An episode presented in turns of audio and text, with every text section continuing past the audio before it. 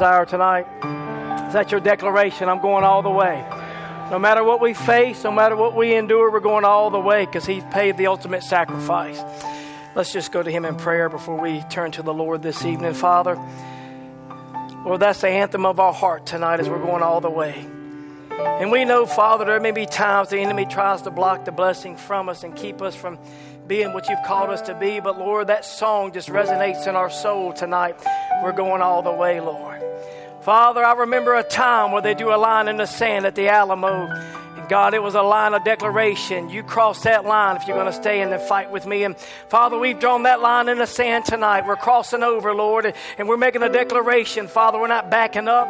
God, we're not bending, we're not bowing, we're not breaking, but Father, we're just drawing the line and we're determined we're going to go all the way, Father. We just ask that you'd come and speak to us this evening, Lord. You'll take the lips of clay, Father, and you'll speak through them. Lord, you'll take the ears of clay, Father, and you'll hear through them and receive. Lord, we just yield ourselves to you right now in this very moment, Father. God, I just I surrender my gift to you, Lord, that you can use it for the blessing of your people. God, we just give it to you. This service, Father, communion service, time of fellowship. God, we just ask that you just have complete control and preeminence now. For we ask it in Jesus' name. Amen. If you have your Bibles tonight, we're going to look here in the book of Ruth. And I want to speak to you on a thought tonight on communion acquired through redemption. Communion acquired through redemption. We look here in Ruth verse 1 or chapter 1 and verse 1, we'll read down through verse 6. And I'm going to kind of I've read this book of Ruth probably several times, 4 to 5 times this week alone, and just Going to be pulling a lot out of it today with the help of the Lord. but we know that this is communion service. I don't want to hold you too long as we have uh, another aspect of the service this evening. But it says, Now it came to pass in the days when the judges ruled that there was a famine in the land, and a certain man of Bethlehem, Judea, Judah, went to sojourn in a country of Moab, he and his wife and his two sons. And the name of the man was Elimelech and the name of his wife was Naomi. And the name of his two sons were Mahlon and Chilion, Ephrathites of Bethlehem, Judah. And they came into the country of Moab and continued there. And Elimelech's, Naomi's husband, died, and she was left and her two sons. And they took them wives of the women of Moab, and the name of one was Orpah, and the name of the other was Ruth, and they dwelt there about ten years. And Mahlon and Chilion died also, both of them, and the women was left, or the woman was left, and her two sons and her husband.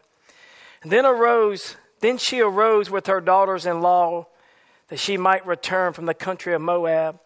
For she had heard in the country of Moab how that the Lord had visited his people in giving them bread. You can have your seats this evening. So, like I said, we want to speak to you this evening on communion acquired through redemption.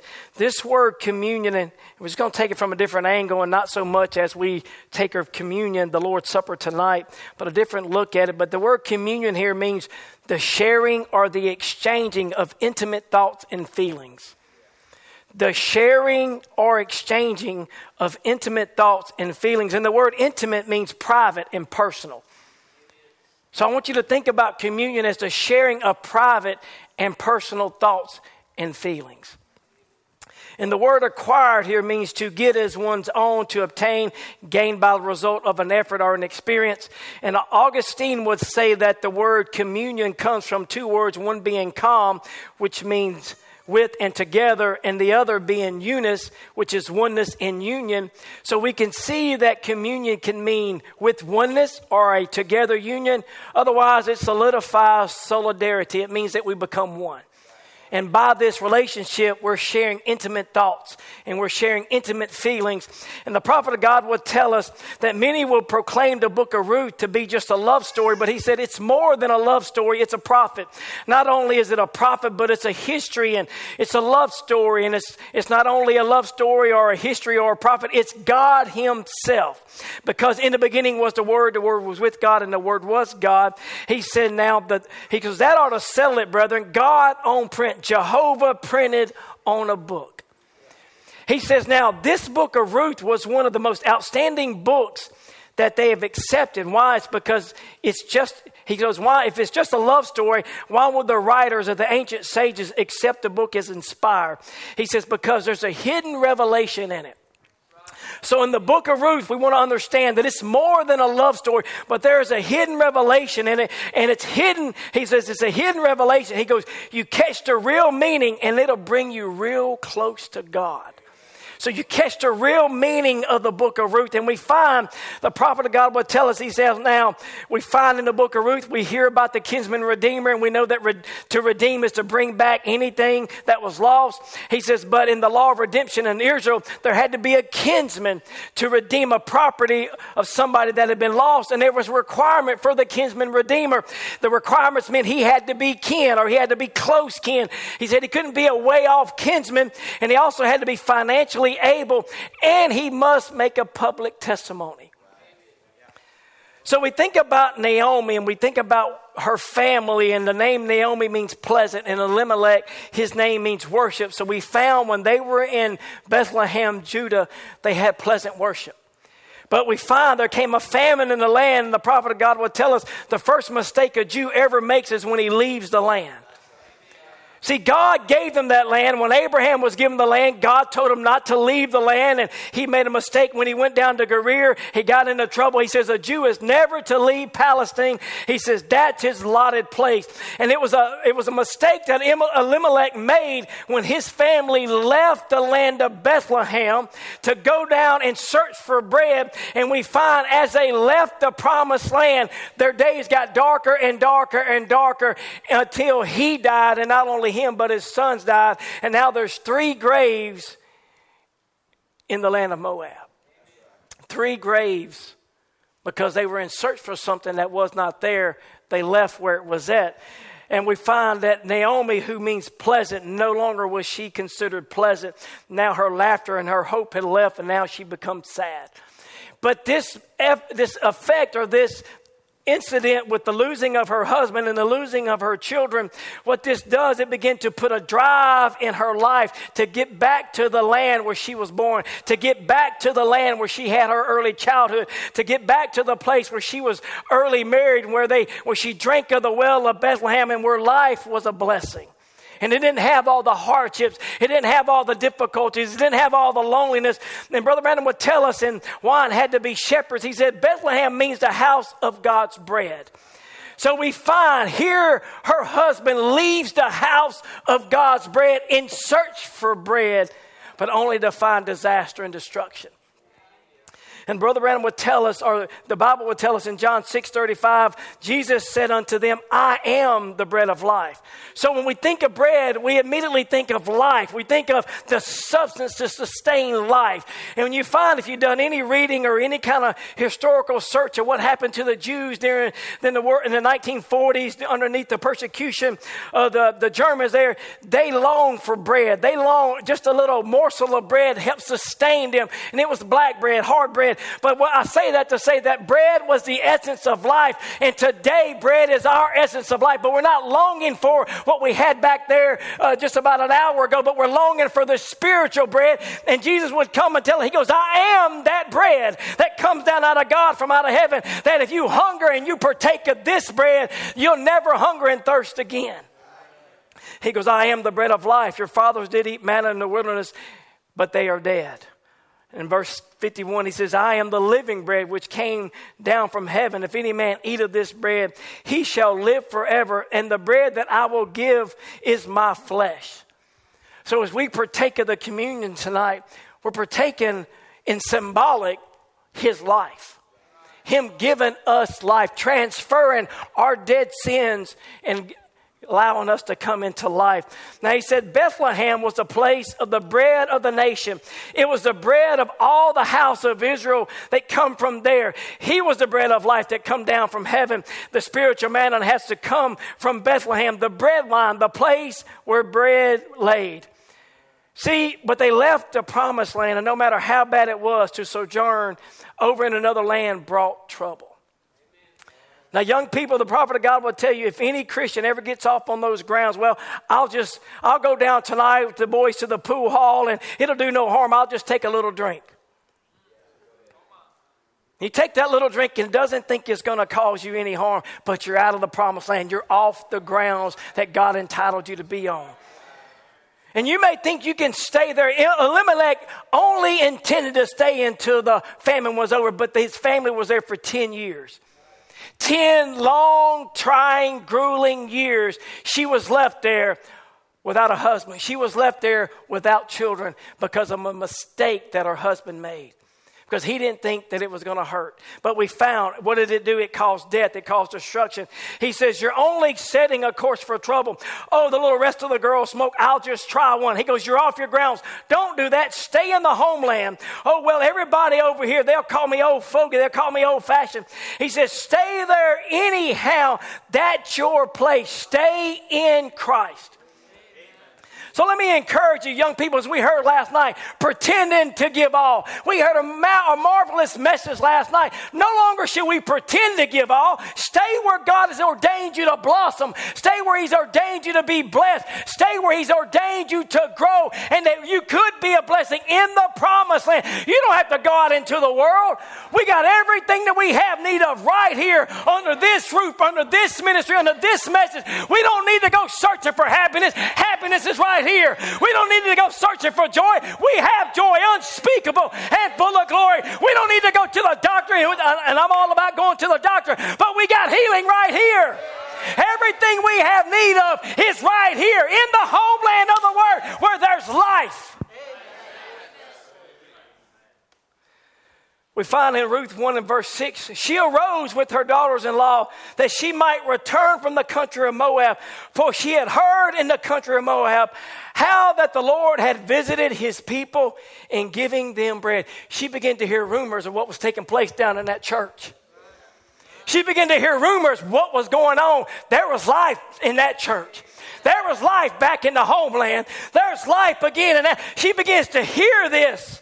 And notice, and when she heard that there was life down there, something began to pull upon her heart. No, the desire to stay in Moab, it waned, it left pretty quick because now she realized it's not been easy in Moab, and your life won't be easy outside the promised land of this word. Oh, you may have good days, but you'll have a lot more bad days than good days. There began to be a pull, there began to be a drive to bring her back to the homeland. And it's something when it's something to me how when your life is in a struggle, but yet God places a desire. He places something so deep inside of you, and it's a desire to live. It's a desire to seek out life. It will drive some people to endure extremely difficult situations, the desire to live. The desire, and why are you here tonight? Because there is a desire in your heart to live there's a desire in your heart tonight to, to move forward. And, and, we find here Moab. Notice she was in Moab, and the prophet of God will tell us Moab represented the Nicolaitans.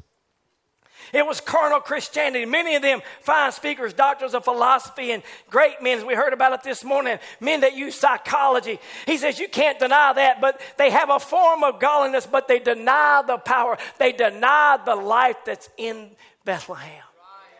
They think they can do it with all their psychology, all their intellectual understanding. You know, when Brother Tim made that statement this morning about these great men and their great intellectual understanding, I began to look at my life and began, thank God you're not intelligent. That's one time that you just can't thank God for because you're not, you're not using or you're not, you're not depending on your own human ability when you step behind this desk because you have no enticing words. You have no intellectual things to give to people. But what you're depending on is the anointing. You're depending on the life that was in Bethlehem because I've partaken of that bread and now that bread comes inside of us as a believer. And what does it do? It begins to produce life. That's why you're here. You're in search for life tonight. And God has brought you here because God is having a desire within his own heart to have communion and fellowship with his creation. We find people today, they hear that there's bread in Bethlehem. Oh, there's bread at this church, there's bread at that church, there's life. They're willing to leave the dead, lifeless lands that they've been dwelling in because there's a desire to live. When they hear that there's freedom of worship, freedom to praise the living God, That there's life not only for the older generation, but also for the young generation. I was speaking to a Baptist minister, or not a minister, but a Baptist gentleman the other day, last week sometime, and I did a job for him. And we were, he was just telling me he goes to the First Baptist Church there in Sibley. He said it used to be 150 people in that church. I said, Well, we got about 60 young people from the age of 13 and up. And he says, Oh, my. He goes, We used to have that, but it dried up. The land's dried up. Oh, church, how blessed are we? The lands aren't drying up. No, there's reports of different ones wanting to move here. But why? Because they hear that there's life being given at Evening Light Tabernacle. Now, we don't owe it to ourselves as men, no. But God is pouring out His life. God is the one that visits our services. That's why we can have convention style meetings on a Wednesday night or peradventure on a Saturday night in a youth service. When the altar call is given, every seat become empty and every young person was at the altar. Why? Because God is once again visiting His people by giving them bread bread by giving them life. Oh, but he's not only giving life for this life, but he's giving you for the life thereafter. He's giving you eternal life.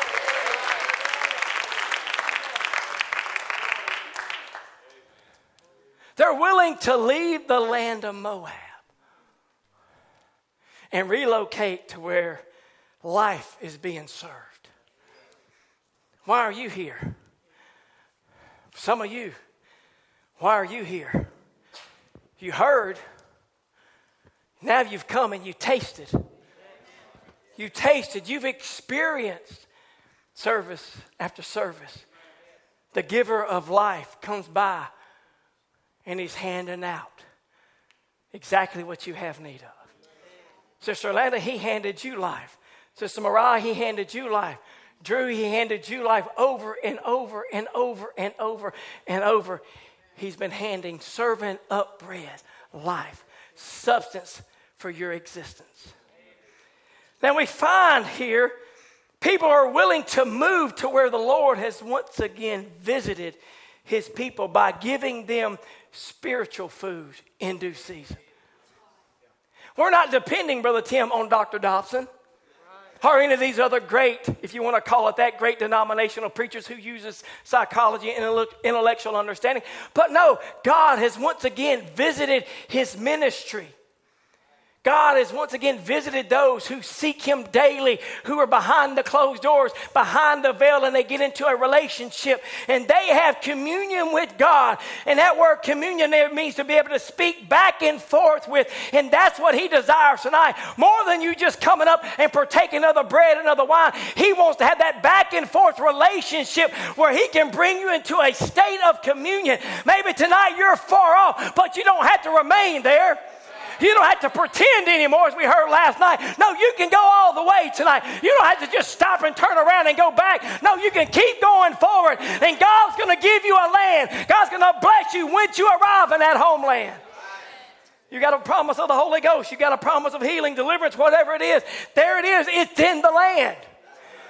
As we heard this morning, everything that we have need of in this journey is already in you, even the rapture. I tell you, we should be the most excited people, the most happy people. And they want you to shut up. They want you to not be emotional when they realize on the inside of me who I was in once in darkness, but now I've been made light. Why? Because I've entered in to a land that's serving up bread, that's serving up life. I got a reason to shout. You got a reason to rejoice tonight because you're no longer in Moab, church. You're on your way to Bethlehem. And there's life there. Brother Tim could easily, easily, Brother Timothy, Brother Aaron, myself, we could easily stop preaching that way we're preaching if we're only going to be dictated what men say about the ministry. Well, did you hear what they done down there in Bethlehem? How they acted? Man, I heard how one girl, she just ran around the church. If we're worried about what man thinks of us, sure. But I'm not in fellowship or communion with man, I'm in communion with him. And it's not my word that I want to bring to you, it's His word. And that's what the ministry is for, is to bring His word to the people. Notice in Ruth 1 and verse 8, and Naomi said unto her two daughters, well, let's go down to verse 11, excuse me. Naomi said, Turn again, my daughters. Why will you go with me? Are there yet any more sons in my womb that they may be your husbands. Turn again, my daughters, go your way, for I am too old to have a husband. And if I should say I have hope, if I should have a husband also tonight, and should also bear sons, would you tarry for them till they were grown? Would you stay for them for having husbands? Nay, my daughters, for it grieveth me much for your sakes that the hand of the Lord is gone against out against me. In verse 14, and they lifted up their voice and they wept again. And Orpah kissed her mother-in-law, but Ruth clave unto her. Now, Brother Branham would tell us in the message, Kinsman Redeemer, he said, Now, Orpah is a type of the lukewarm church that once started, a type of the church that won't go all the way. Otherwise, the pretender. Oh, they look the part. You know, they, they have their hair long, but they know maybe they trim the ends a little bit here and a little bit there. And they don't do the makeup when they're at church, but they do it other places. You know, they look the part, but when it comes to really going all the way, when it comes to really surrendering all, when it really comes to serving God and getting where life is being served up, I, I, I, just don't know. It's a strange land. I'm not sure what's down there. You know, all I can go by is hearsay. And notice what the prophet of God would say. He says, She kissed her mother in law and returned back again. He says, That's the type of the lukewarm believer who will believe Jesus to be Christ and then turn around and go back into the thing that they come out of. And you wonder why so many have left the ranks of the message because they wasn't. There wasn't a Ruth, there was an Orpah. They started out, but when the road got tough, when they didn't know what was down, that was that they were headed toward, you find they turned around and they gave up and they went right back to the thing they come out of. And the first thing that the ladies do is whack off their hair, put on their makeup, put on their pants. They come, they go right back to the thing that they come out of. See, otherwise, Orpah was a type of the believer that pretends to give all only to return back. They want the title of being a Christian, but not go all the way to do what's necessary to be born again. She turned back to her gods. Many times we return back to the gods of our beginning. Maybe we got eyes of lust after the wrong thing we'll turn back to lusting again. Maybe we're, we got idols and drinking and idols of smoking and idols of lying, idols of stealing, all those kind of idols, and then profess to be baptized and then turn again. What a sad thing. He says, You remember, it never spoke her name no more. She was excommunicated because of her decision. She turned her back to go back to the things that she come out of. But Ruth, oh, I pray there's a Ruth here tonight. But Ruth, the type of the believer now, when she comes out, the person of the world, he comes in amongst the Christian believers, women that used to smoke, drink, play cards at societies and so forth, all kinds of fancy stuff, like some kind of frizzled up bird. But now she changed. She made a decision to go with God. And the brother Branham will say, when I accepted Christ, I was turned out by my own home. When I accepted Christ, my boyfriends and girlfriends, everybody threw me down. I went with a bunch of old people that had the Holy Ghost and and believed in God and serving Him. The girls that was down there in church were different than the ones that I used to be going with. They looked different, they acted different, they were strange, and I was scared of them, but they were different people. He said Ruth had to make her decision. And you got to make your decision. You got to make your decision tonight. You'll never walk out these doors this morning without some kind of decision You'll not leave this room today either being a better man or woman or worse man or woman. To reject it, listen, young person, especially you that's on the fence. To reject it, you'll be worse. He said it's harder the next time for you to get in, or you'll go out better. He said it comes to a showdown in her life, and it comes to a showdown in everybody's life.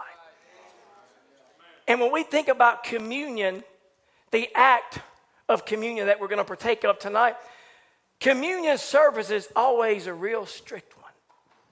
He said, because it brings us to a showdown. So when you come to the table tonight to partake of, it's a showdown. You're making your decision known. When you partake of the body, when you partake of the wine, and you partake of the bread, and you're, what you're saying is, I've given, I've yielded my life. I've made my decision. I'm going all the way.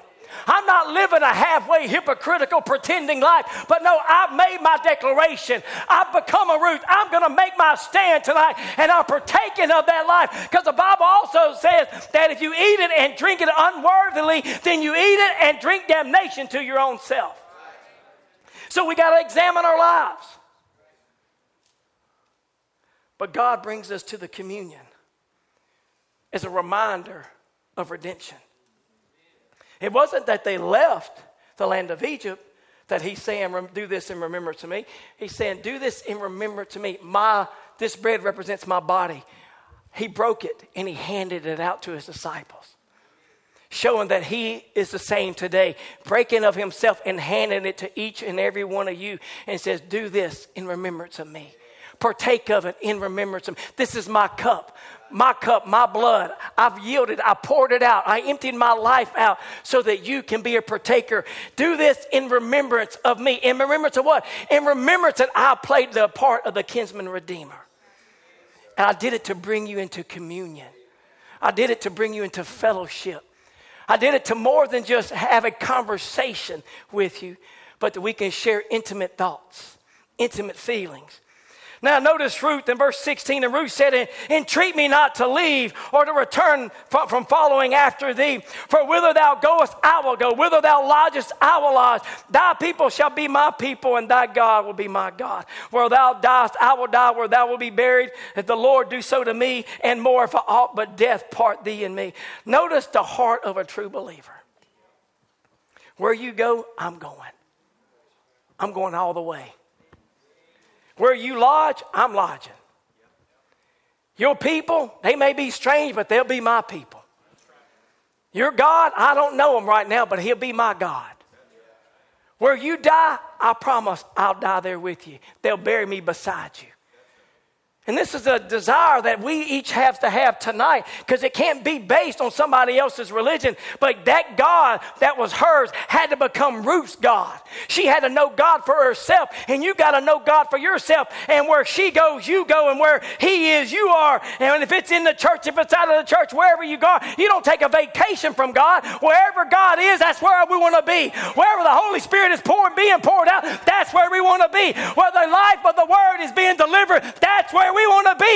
Your God will be my God. If it makes me run, that's okay. I'll run with you, God. If it makes me shout, I'll shout amen, Lord. Because what I want, I want to be found faithful to the house of God. Ruth said, I'll go where you go. Your people will be my people. Your God will be my God. Where you live, I'll live. Where you die, I'll die. Where you're buried, I'll be buried. That's the real decision, Lord. I'll take you as my Savior. If the Bible says repent and be baptized in the name of Jesus Christ, that I'll do. If the Bible says I must receive the Holy Ghost, that I'll do. If the Bible tells me that Jesus Christ is the same yesterday, today, and forever, that I will believe. He goes, I'll take the Bible and God for what He's wrote and what He is, no matter what anybody else says. See, she made her decision. She either had to go back or go forward. And you're coming tonight to the communion. You're either going to go back or you're going to go forward. And the only one that can make that decision is you. As much as I would, Brother Tim, Timothy, Brother Aaron, any of us ministers, mom and dad, as much as we would long, want to make the decision for our children, we can't. You have to make your own decision. And I will say tonight needs to be the time that you say, wherever you go, I'll go. Whatever you do, I'll do. If it means leaving the world, I'm leaving the world. If it means being filled with the Holy Ghost, I want to be filled with the Holy Ghost. If it means believing for the supernatural, I want to believe tonight. If it means believing against all odds, against impossibilities, I want to believe that God still does impossible math. See, she made her decision. She was converted. And he said, You got to make your decision and you got to take your choice. You won't go back to the things of the world, or you want to, he goes, or you want to go on with God. You got to make your decision. Back to the world or go on with God. You want to act like the world, the rest of them, then kiss Christ goodbye and go back. But if you want to take the way with the Lord's despised few, hold on to God's unchanging hand. Regardless of what the rest of the world had to say, hold right there. Notice, she made a clean cut decision. And that's what Brother Aaron, I believe he was trying to get to you young people last night. You got to make a clean cut decision. You got to quit playing, quit pretending, quit having one foot in and one foot out. No, make a clean cut decision. I remember the night that I made my clean cut decision. And I've not been the same. I will tell you, God will not disappoint you, young person, if you make that clean cut decision. I'm going all the way. Where you go, I'll go. See, they came. Notice they, be, they began to come back. Naomi and Ruth came just at the barley season. Barley season was the bread season, the season where fresh bread was being served up. And the church in the last days had been through 2,000 years of pagan teaching and things and has come in the barley season. Notice the harvest time. That's where we are, church. We've done been through six church ages. Now we're at the end of the seventh church age. We're at the time of the harvest. We're not in the planting stage. We're at the harvest stage. You don't have many more days left.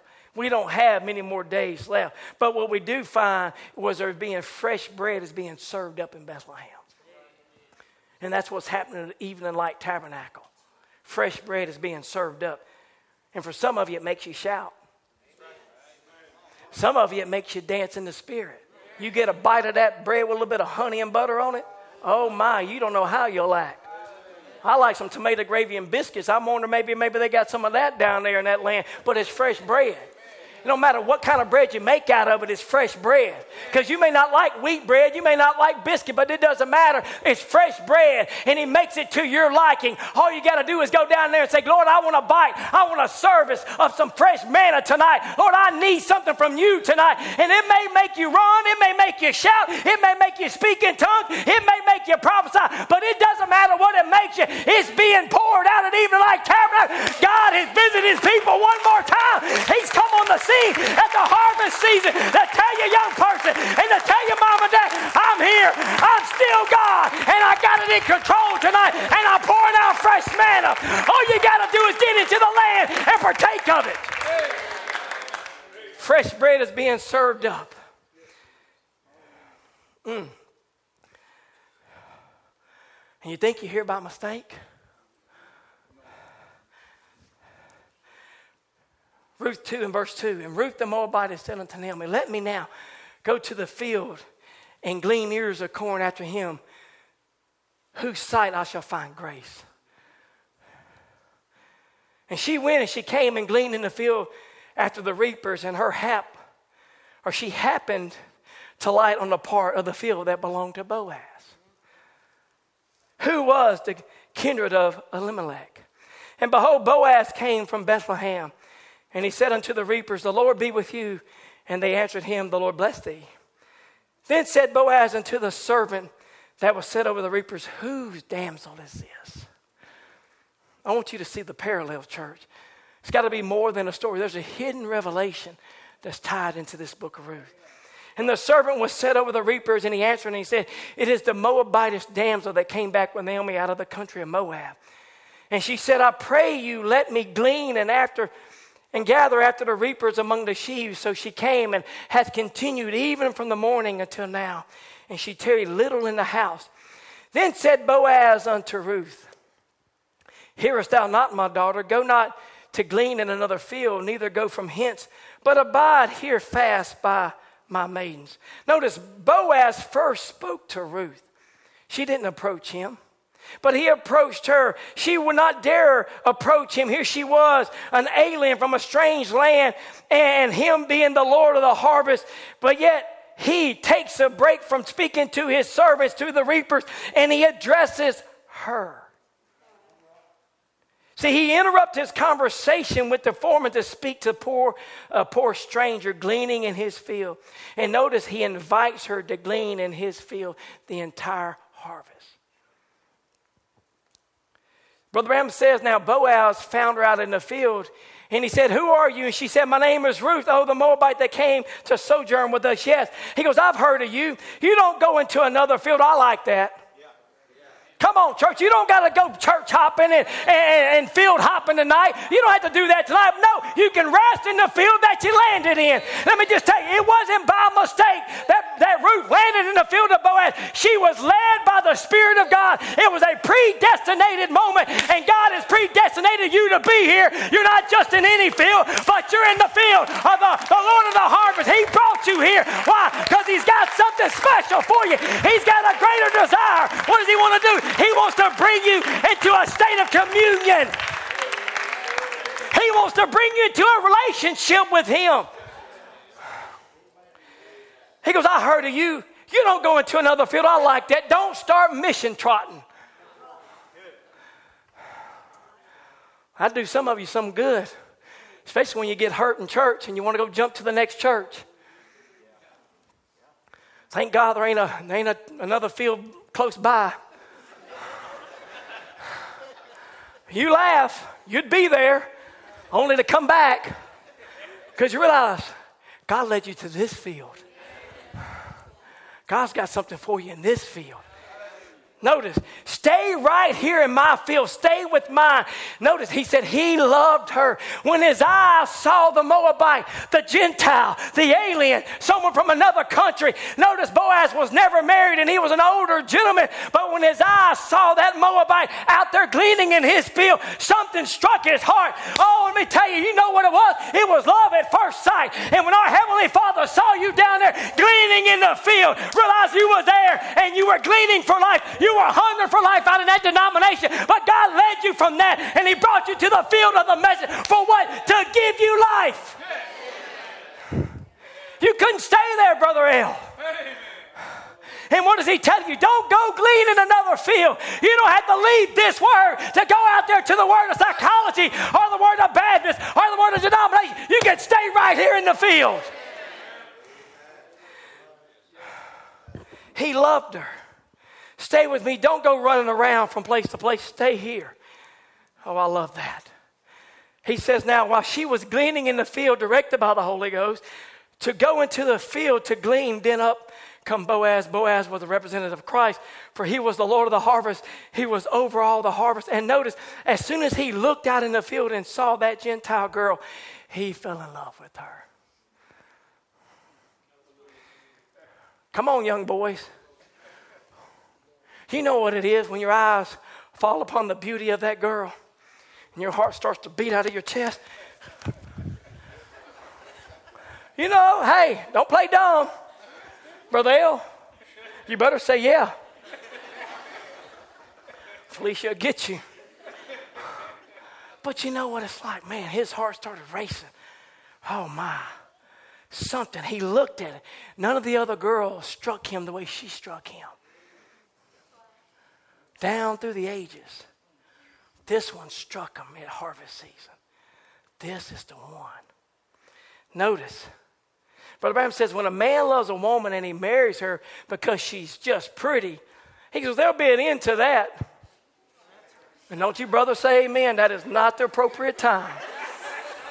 No, sir, not unless you want to have a bad communion. He says, But when a man finds a woman that he loves, now here you go, Brother L, this is for you. That he loves, he don't know why, but he loves her. All right, I got an amen in the back. Can I get another? He says, That's an eternal mate in glory. See, death nor nothing else can ever separate them because why? They are from eternity. They stepped into space of time and will return back into eternity. Eternity has dropped down into the body called time. Then it goes right back into eternity again. It cannot perish. He said, A woman that's beautiful, that beauty will fade just as sure. But did you know that that well formed little figure that God had given that girl may be rotten by this time next Sunday? That tall, dark, handsome man may be nothing but just a pile of rubbish by next Sunday. That all perishes. But that on the inside, God, love, lives for eternity. And notice, he didn't know why he loved her, but when he saw her out there gleaning in the field, he loved her. Oh, I hope you can see that God doesn't know. Maybe he didn't know why he fell in love with you, but he did. And maybe you question, Lord, are you sure? I'm just a Gentile. I'm just a, a Moabite. I'm just this. I'm just that. I measure up. I got faults. I got weakness. But He loves you. He loves you. And the Lord of the harvest fell in love with her, her being an alien. He says, Oh, what a picture. He says, Don't leave this field. He fell in love with her. You said, Brother, why do you keep saying that? Because I'm trying to get to somebody. He fell in love with you. And if he ever fell in love with you, he never falls out of love with you. If he ever falls in love with you, he never falls out of love with you. He said, Don't leave the field. Stay put. Don't be tossed about on every wind of darkness. Stay in the word. He fell in love with her and he commanded her not to leave the field, but stay right there and glean fastly. See, Ruth, a beautiful woman, went out into the field of Boaz to glean with all the other peasants. She'd been a type of the Gentile bride. He says she went out behind the harvesters to pick up a few straws. But when his eyes cast upon her, he fell in love with her, Christ with his church. And he says, Whose damsel is this? Notice she found grace in his sight. And you tonight, with all your, all of that, because we all have it, he loves you anyway. He loves you anyway. All your indifference, all your quirks, all your little, yeah, we all have it, but He loves you anyway. And then Brother Branham says, now that's what the church does today. While the Lord of the harvest is going by, He ain't looking for big, big buildings, big steeples, well trained choirs. He's looking for an individual, men and women who are dedicated and made a clear cut decision for Christ, consecrated themselves to His service, God, I believe it, every word. When your word says anything, I say right there, that's your word. I believe it, every word. That's what he's looking for. The Lord of the harvest, that's what he wants to do is give the Holy Spirit to those who are hungering and thirsting for life. See, God led you to this church. God led you to the message of the hour. Because the Bible says sons of God are led by the Spirit, and God's sovereign plan is working to your good. And you may be an alien, you may be in a strange land, but you're, and you may be gleaning in a stranger's field, but God has bigger plans for you. You're not going to always be a beggar. You're not going to always be a gleaner. In a few short sunsets, you're going to be the one who owns the field. He led you here. He led you here for the purpose of communion because he wants to express his great desire for you. He wants to express deeper feelings than just a conversation in the field. God has a purpose, but that purpose can only be fulfilled through the act of redemption. And we'll get into that as we go just a few more minutes. I know we, we have communion here, but I want to just try to get to this point. So he led you here for a purpose. And we are here today believing the message, gleaning in the Lord's field because we have been predestinated. God doesn't make mistakes. You're not here by mistake. You think you just happened to be at Evening Light Tabernacle on a Sunday? No, God led you here. Because God's got something in the field for you. He's got greater plans. No matter what you face, no matter how difficult life becomes, there's something inside of you driving you to stay in the field. Stay in the field. Stay in the field. Otherwise, some of you had already left. Stay in the field. No matter what I go through, stay in the field. No matter what I've done. God, what did He do? He deposited a seed on the inside. That seed gene of life. And that, that seed is hungering for life. And it's got to get where life is being poured out. That's why you couldn't stay in your denominational system, Brother Hale. That's why the enticements of the world couldn't hold some of you young boys, some of you grown ups tonight, because there was something that you didn't know was there, but God placed it there before the foundation of the world. And when, when you begin to hear about, man, there's something happening. There's something God, there's, there's, there's a better life than the life that I'm living. There's, a, there's really a life down there, and you begin to hunger after it. See, the seed of God begins to long for communion with its maker, and it drives you and it guides you into the field of Boaz. Because God has got something greater for you. We know that the Bible tells us that all things work together. Brother Andy, all the hardships, they're working together. All the bruises and bumps along life's highway, they're working together to get you to the right field. Because there's something happening in that field. Notice, she found grace in his sight. The Lord of the harvest, the man who owned the field, took notice of her. All these other damsels out there gleaning, but he only took notice of one. He's seen your labors, he's watched you glean, and he asks you, don't go into another harvest or another field. Stay right here. Stay in my field. Notice what he does when you when you get in his field. Ruth 2 and verse 15. And when he was risen up to, or when she was risen up to glean, Boaz commanded his young men, saying, Let her glean even among the sheaves and reproach her not. To glean among the sheaves, this was a privilege. Because no person should glean till the sheaves were all bound and the shocks were all set up. Otherwise, he was telling his disciples or his ministers, let her glean where there's best ears of corn. Let her glean where it's heaped up. Because the word sheaf means heaped up. Let her glean where the best corn is. Let her, let her glean where there's been a reaction and there's something falling, and it's falling in a multitude so where she doesn't have to work so hard to get it. Notice what he says now. He says, and let fall also some of the handfuls of purpose for her, and leave them that she may glean them and rebuke her not. And I love what, the, what Brother Branham says now. He says, Now, here she is gleaning for life. And he goes, I want you reapers, you angels. In other words, that's what, that's what they are. I want you angels, you reapers, every once in a while, drop a handful on purpose. Don't let it be so tiresome for her. You know, church shouldn't be so tiresome for you, church, because what is he doing? He's coming by dropping handfuls on purpose. He says, every once in a while, drop a handful on purpose.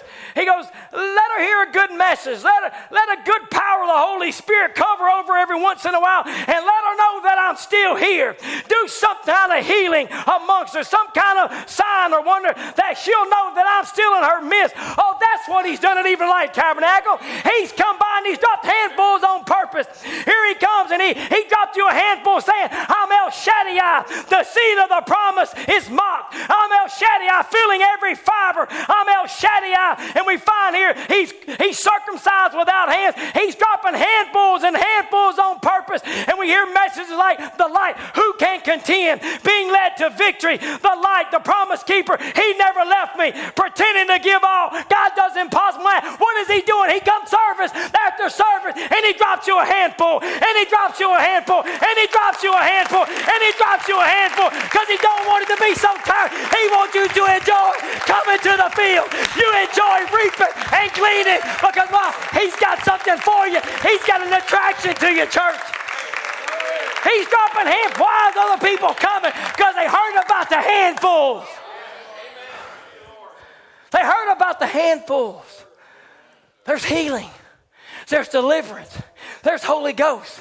There's prayer lines. There's altar calls. There's a movement of the Spirit. There's tongues. There's interpretation. What is it? Handful after handful after handful. He's dropping it. This was more than just sympathy for the poor. No, he had took notice. He was doing something special, something out of character. But it was in character for him because now he's in love. Oh, my, my, my, my, my. If you can see this revelation, why does he come service after service? Because he's in love. He's in love. You know what? We can fall out of love, but he doesn't. He's in love. And the Bible says, when you're not faithful, he remains faithful. He's faithful because he loves you. He's going to show up every service and he's going to drop you a handful on purpose. Now, you, Ruth, you got to glean. You, Ruth, you got to go pick it up. You got to beat the shaft out of it. You got to do your part. And what? Notice what she did when she took and she gleaned. She took it back to her mother-in-law. And when her mother-in-law saw where she'd been or saw all this, because she should have never gleaned that much.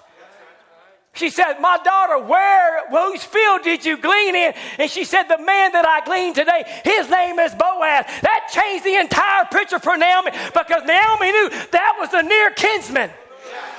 Am I telling you, church? You didn't just happen to light in this field. God led you to this field because this is the field that is owned by our kinsman redeemer. Jesus Christ became sin. Oh, he was no sin, but he became sin so that he could play the part of the kinsman redeemer to bring, oh, hallelujah. I'm sorry, church, but I'm excited to bring you into a place of communion where God can pour out his heart, God can pour out his life, God can pour out his healing, God can pour out his love. That's why he brought you here. He brought you to this field for a purpose. Where have you gleaned? The field of Boaz. Notice what the mother in law says now, daughter, the harvest is over. And Boaz is going to be down at the threshing floor. And when you get down there, I want you to go down there. I want you first. I want you to I want you to make yourself ready. Wash thyself. How do you do it? By the washing of the water of the word. Wash yourself. Allow yourself to be cleansed. Allow yourself all those indifferences. Just wash yourself for all the complexes. Wash yourself for all the grudges all those little things right there They're trying to drive malice and strife and divide homes and divide this church. Wash yourself for that. Notice, and anoint thee. Oh, yeah, let the Holy Ghost come on and anoint you. Anoint thee, and she says, and put on the raiment upon thee, and get thee down to the floor, but make not thyself known unto the man until, until he shall have done eating and drinking. And notice, and she went down unto the floor and did according to all that her mother-in-law bade. And when Boaz was had eaten and drunk, and his heart was merry, he went to lie down at the end of the heap of corn. And she came softly and uncovered his feet and laid her down. And it came past midnight, and the man was afraid. That word means startled. And he turned himself, and behold, a woman lay at his feet. And he said, Who art thou? And she answered, I am Ruth, thy handmaid. Spread therefore thy skirt over thy handmaid, for thou art our near kinsman. See, she laid at Boaz's feet, not his head. She was not to lord over Boaz, but she was humbling herself to his feet. And Brother Branham would say like this He says, She laid at the feet of Boaz, and when he woke up, he seen the confidence Oh, he goes, my, one of these days he will see the confidence that his church has got in him. That's why we're here, because we have confidence in him. We have confidence in this ministry. We have confidence in this message. That's why you're here. Because now we're no longer at the field, now we're at his feet. He had taken his own robe, the Holy Spirit, and he spread it over her. And, and we find here now Brother Branham tells us, she said, Mark the place where he lieth, And when he lied down to sleep, rest, he goes, You go lie down at his feet, not his head, for he is worthy and you're unworthy. But take the blanket that he has covered and pull it over you. You see, oh my, goes, I know that may think I'm a fanatic, but see, it just suits me that way. Mark where he lay at Calvary, where he lay down in the tomb of Gethsemane. Mark and crawl up to his feet and lie down there and die yourself. There you are. Cover yourself over with his skirt. And we find that this word or this phrase, spread thy skirt over me, is a symbolical action denoting protection. Otherwise, she was coming before Boaz and saying, I want to become under your protection. You're our near kinsman. You're the only one that has a responsibility and the obligation of bringing us under your protection. Otherwise, she was saying to spread over her the token of, or, or to spread over her his skirt was to say, I want you to take me in marriage. Now, some of you young boys, you'd probably like that girl coming up to you right now and say, I want you to marry me. You'd be like, whew, praise the Lord, that's easy. But see, in that time, what she was doing, she was forcing his hand to play the role of kinsman redeemer. Now he knew that she was that she and Naomi were near kinsmen, but he also knew that there was a nearer kin, and he couldn't go through the activity of doing that unless the nearer the nearer kinsman proceeded first. But now, when Naomi approached him, or Ruth approached him, and she said, Spread thy skirt over me, otherwise take me unto thy marriage. What she is asking of him is, I want you to play the part of the kinsman redeemer. Because you're the near kinsman.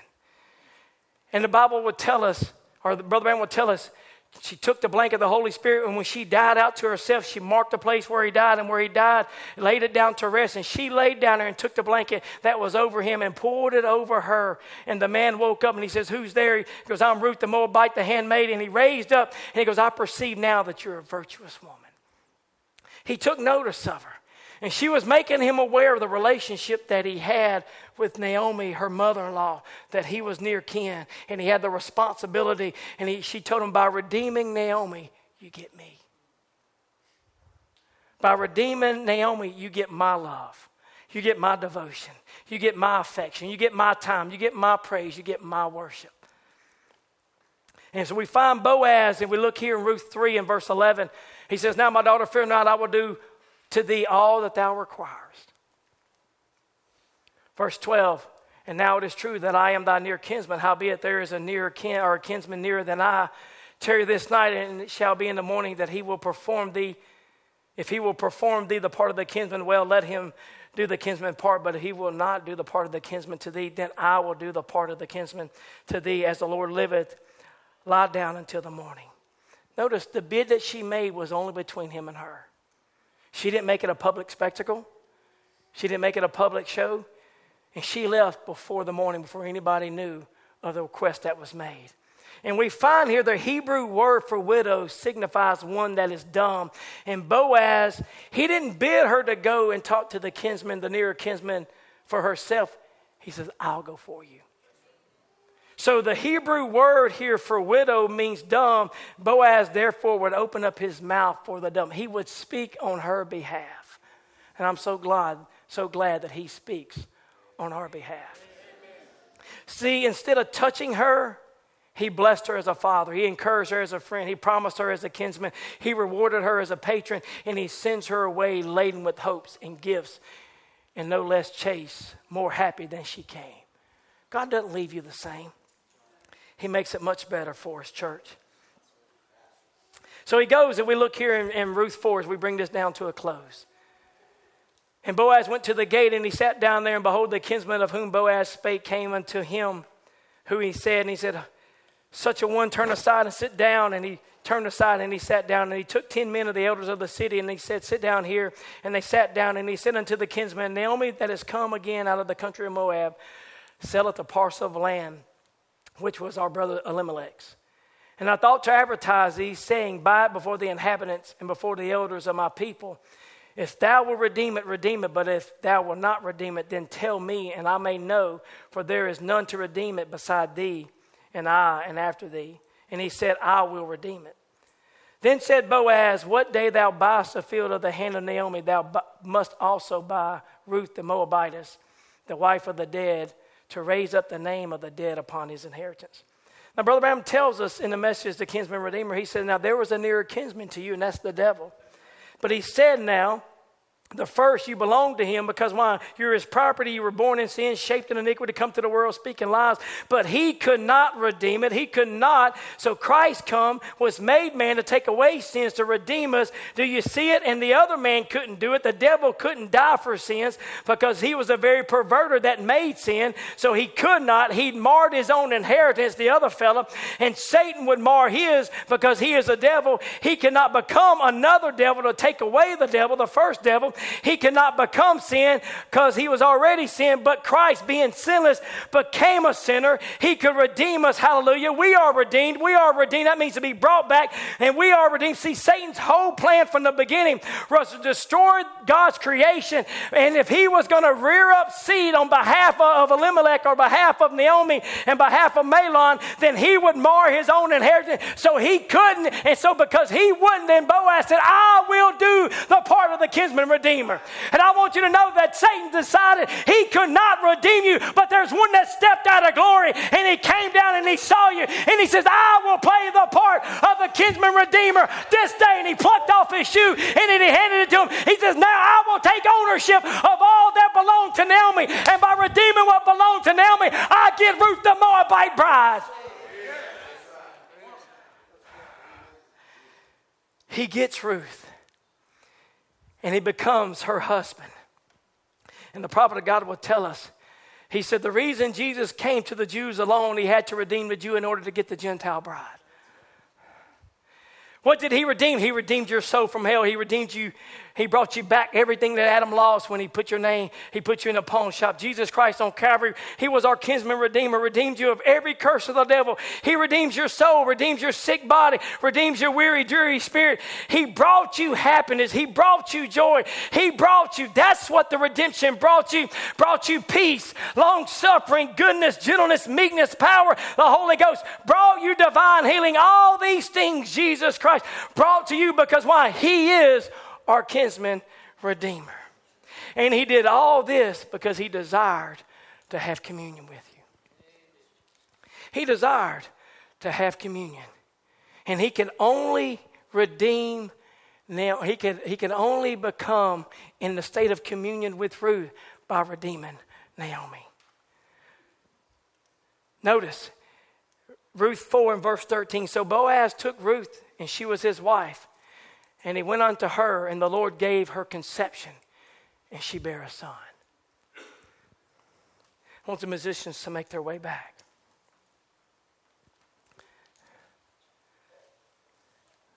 He said he took Ruth and he married her, and she brought forth the son Obed, and Obed was a father of Jesse, and Jesse was a father of David, who was a father of Christ, the father of the Lord Jesus. And through that righteousness, through that clear cut decision, he became our kinsman redeemer he became kinfolks to us to come down and be made like us. Human beings suffer hunger and thirst.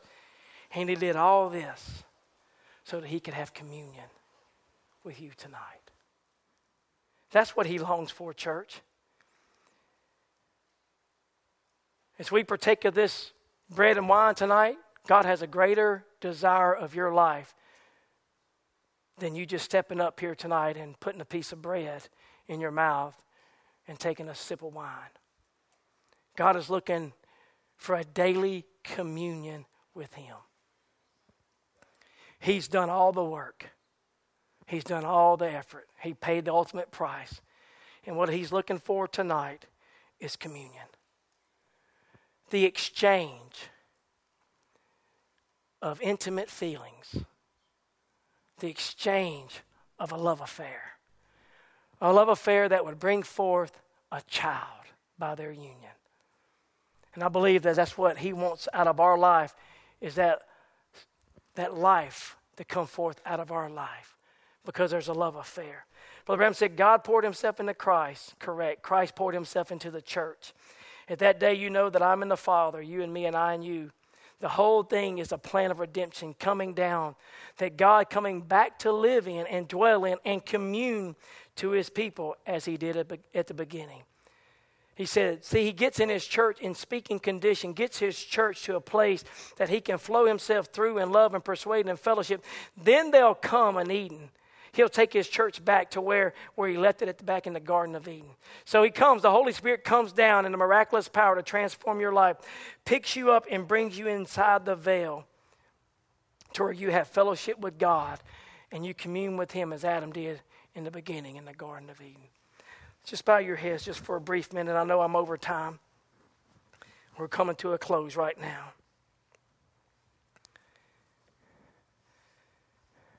As we partake of this communion service tonight, as we hand it back over to Brother Tim, the bread represents the body that he broke on our behalf. The wine represents his blood, the ultimate sacrifice that he made. And he did it all to play the part of the kinsman redeemer so that he can bring us into a place of communion to life can come from each life that's here tonight. I just want you to take a few minutes before we turn the service over to Brother Tim and just evaluate your life. Because if you eat and drink of this wine and this bread unworthily, I'm afraid you're, you're guilty of eating damnation to your own life, not discerning the Lord's body. But do it tonight in remembrance of the price that He paid not only the price that He paid, but the desire that He has to take you from the field and make you a co owner with Him. God has a great desire for us, church. And one day He's taking us out of this field of the world and He's going to take us into another land, a land where there's no sickness, no sorrow. And it all because He wants to have communion. And that communion is acquired through redemption. Father, we just turn this service over to you now, Lord. We thank you for your word. We thank you for your presence, Father. We just pray you'll take this chopped up message, Lord, and may it just find a resting place in the heart of the believer, Lord. Thank you, Lord, that you were willing to come down and, Lord, forsake your own glory and come and take on the form of sin, Lord, to play the part of the kinsman redeemer. Lord, I believe when you looked down from heaven and you saw your little bride, Lord, maybe a Gentile, an offcast, excommunicated, but yet, Lord, your heart began to beat. You began to have a love, Lord, and you commanded the ministry down through the ages, Lord, to drop handfuls on purpose and let her glean, but glean where the best ears of corn are. God, I can say that we here at Evening Light Tabernacle are gleaning where the best ears are. And we thank you, Lord, that you're mindful to come by and you drop handfuls on purpose, Lord. May you continue, Father, to do that until our bodies are changed, until our lives are changed, Father. And we just commit this service to you now, Lord. May you bless your people in Jesus' name. Amen. I am redeemed, been bought with a price. Jesus has changed my whole life. If anybody asks me just who I am, tell them that I am redeemed. Just sing it again now. I am redeemed and bought with a price. Jesus has changed my whole life.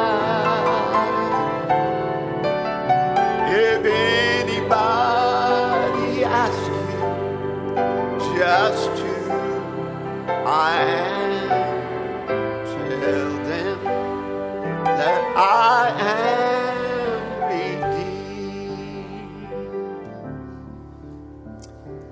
redeemed. Jesus, keep me near the cross. There a precious fountain,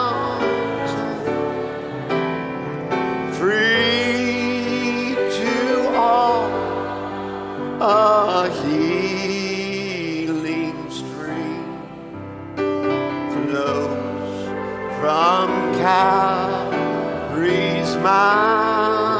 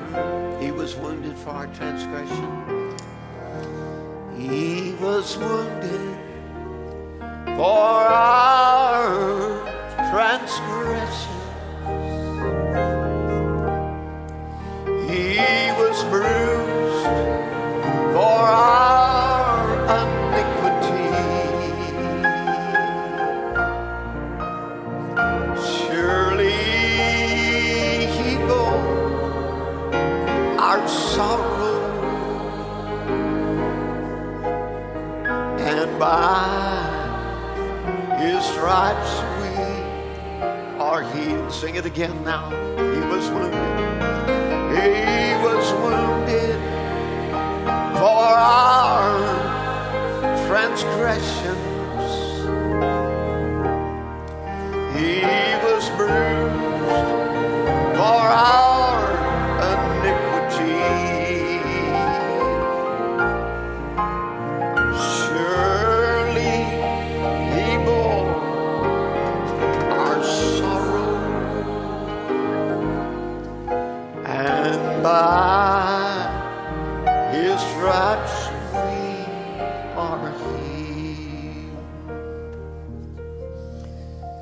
Come to the communion service tonight, originally communion was at the Passover.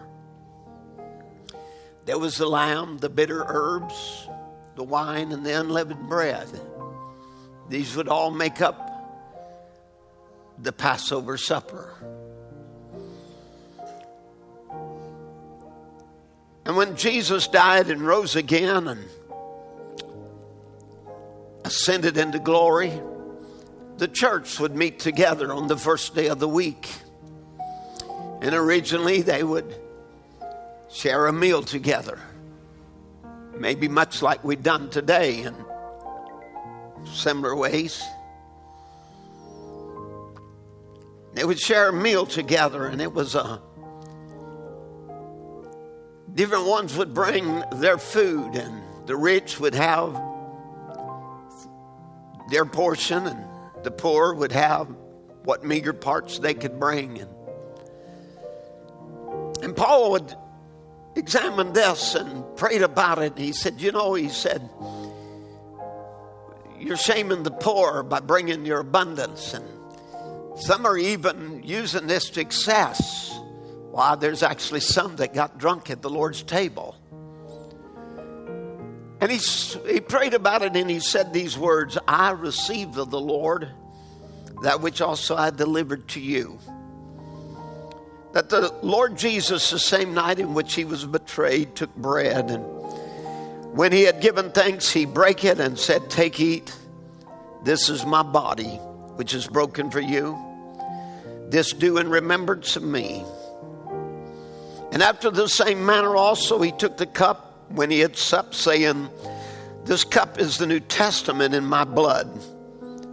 This do ye as oft as you drink it in remembrance of me.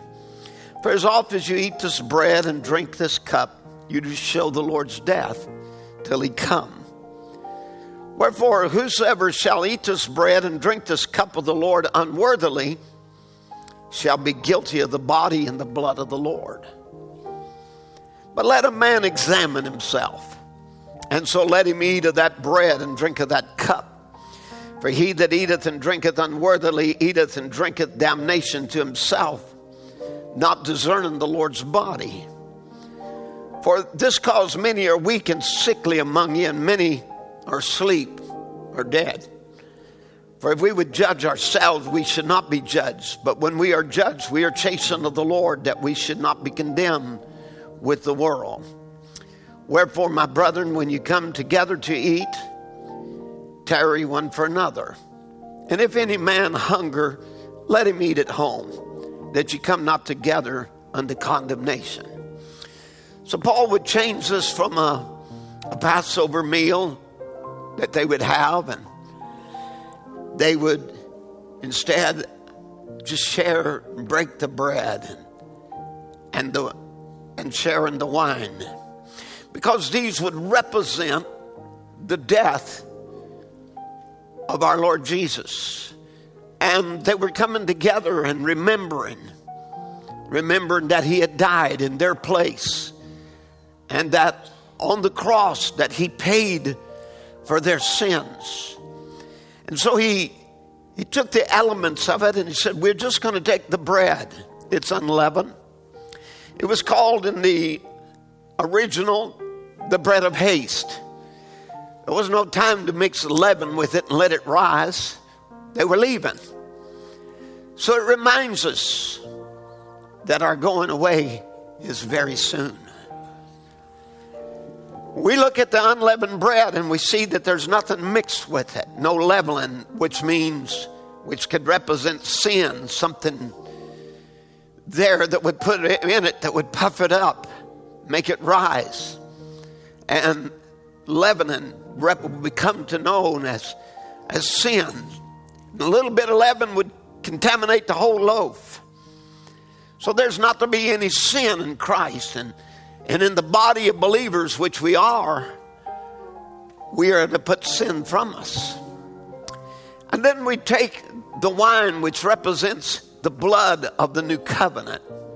In that blood was where that the life of the fruit of the vine, which Christ was that grape, and he was squeezed out, his life squeezed out for us.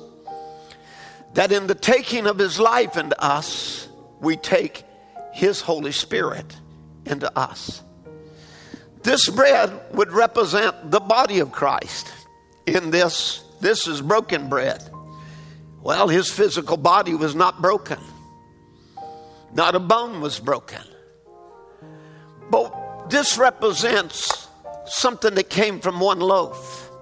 And his body today is not the physical body of Jesus Christ, it is the spiritual body of Jesus Christ, which is his church. Each one of you are part of that loaf. Each one of you make up part of that body. When you take your portion today, you're remembering I am a part of the body of Jesus Christ. His life dwells within me. I'm going to drink deep of the Spirit of God. I'm going to take that into me. I'll, I'll feel its burn in the life of that wine as it comes down and into my body. I'll feel it as it goes down because it's a life. It's more than just a squeezing of the grape, but there's life in it. And that life is the Holy Ghost that came back on the day of Pentecost, which was squeezed out of Christ for us. So it's a time of remembering. This is more than playing games. And this is what Paul said. This is this is serious business. We are typing out something. If we if we break the type and we are living in sin and we're not representing Christ and we break the type, we're simply eating and drinking damnation to our body. Actually, he says this is why many are sick. Some are sick, and many asleep. They actually died because they didn't discern this is the Lord's body. This is serious business. And that communion with Christ is more than just taking bread and taking of the cup. The communion represents a fellowship a fellowship that came by redemption that Brother Joe preached about this evening, a fellowship that we have entered into. And today, let this start a new communion with the Lord, a renewed fellowship, a new blessings from Almighty God. And that as you come and take the bread, you reconsecrate your life and rededicate yourself to them. Now, you're welcome to the communion table tonight. You don't have to be a member of this church to be come to the communion table. You're welcome to come to the table of the Lord with us. The deacons will come to, to usher you row by row, and just as soon as you take the, the, the communion, you'll go right out these doors. And over here on the right, we have things set up, basins and towels and chairs set up for the foot washing. Oh, that's for the men, and on this side for the ladies. And if you're elderly or otherwise unable to get on your knees to wash feet, just simply return to your seat there and be in prayer until we return to conclude the service. Some of our young children are old enough to remain in the sanctuary while the parents go out to foot washing. It'll just help if you if some of the, the older young children that are not taking foot communion and foot washing just to remain in the sanctuary if they can be reverent and but otherwise um, if you got several little children there maybe one of the fathers or the one the father can take a youngster to make less for the mothers to deal with. Here's what's important. Make this reverent. Only praying, not talking to one another, just talking only when absolutely necessary. Be reverent, just like you were in the sanctuary. This is a very, very serious, solemn time. Now, we do foot washing because Jesus at the Passover, he poured water into a basin, took a towel and girded himself, and he washed the disciples' feet. And he showed that we are to be servants to one another. That is important as believers that we wash the dirt off of one another, so to speak, that we refresh one another, that we have a care about us to each other. Now, Peter would, when he was told, he said, You know, Uh, you know, he said, You'll never wash my feet. No, I, am not going to let you wash mine. He said, If I don't wash your feet, you're not a part with me. He said, Well, then just wash my head and my hands and everything, then, Lord. I, I want to be totally all the way. And he said, No, if you've been bathed, you see, in that day they had bathhouses. They took their baths at a bathhouse. Walking back, to their homes to their places, they had to walk through the trails. You know, animals was part of the transportation. People rode on donkeys and horses and whatever. And those sheep and goats and things uh, would made their droppings along there. And their feet would pick up dust. And Jesus said, No, it's not necessary. If you've been bathed, it's not necessary, but for me just to wash your feet. Now let's bring the type down. If you've been bathed, you've been filled with the Holy Spirit of God, you've been washed, it's not necessary for you to go get rebaptized again and rewashed. But here, your feet, where you walk through the world. Or maybe you stumbled along the way, or you made a mistake, or, you know, we all do minor things wrong. But it's a moment of time of consecration just to wash your feet. Wash your feet. It's good for us to wash one another's feet, not just in the ceremonial part. But when you see your brother do wrong, say, Brother, you shouldn't act that way. You shouldn't do that way. We're Christians. This is not the way we behave. When you see another gossip about another, just stop it and say, Listen, my ears weren't for, is not for trash, and your mouth is not to speak trash. We're the sons and daughters of the Most High God. Let's have prayer for that person. You see, we wash the dirt off of one another.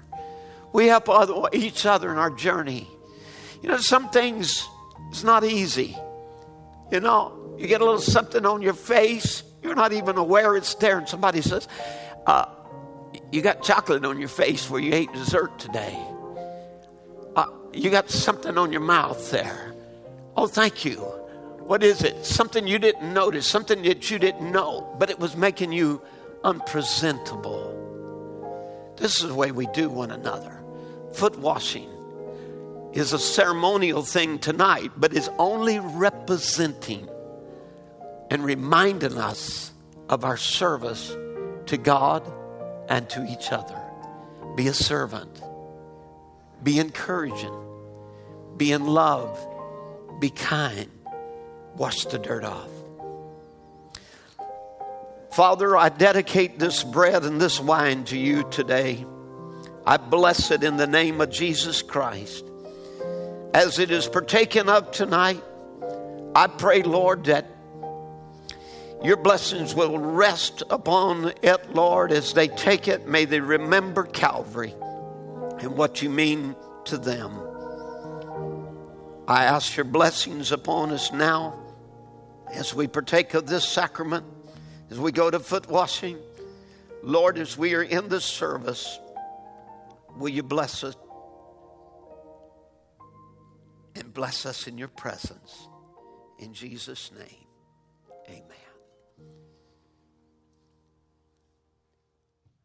you to put on a little music there, Brother Tim.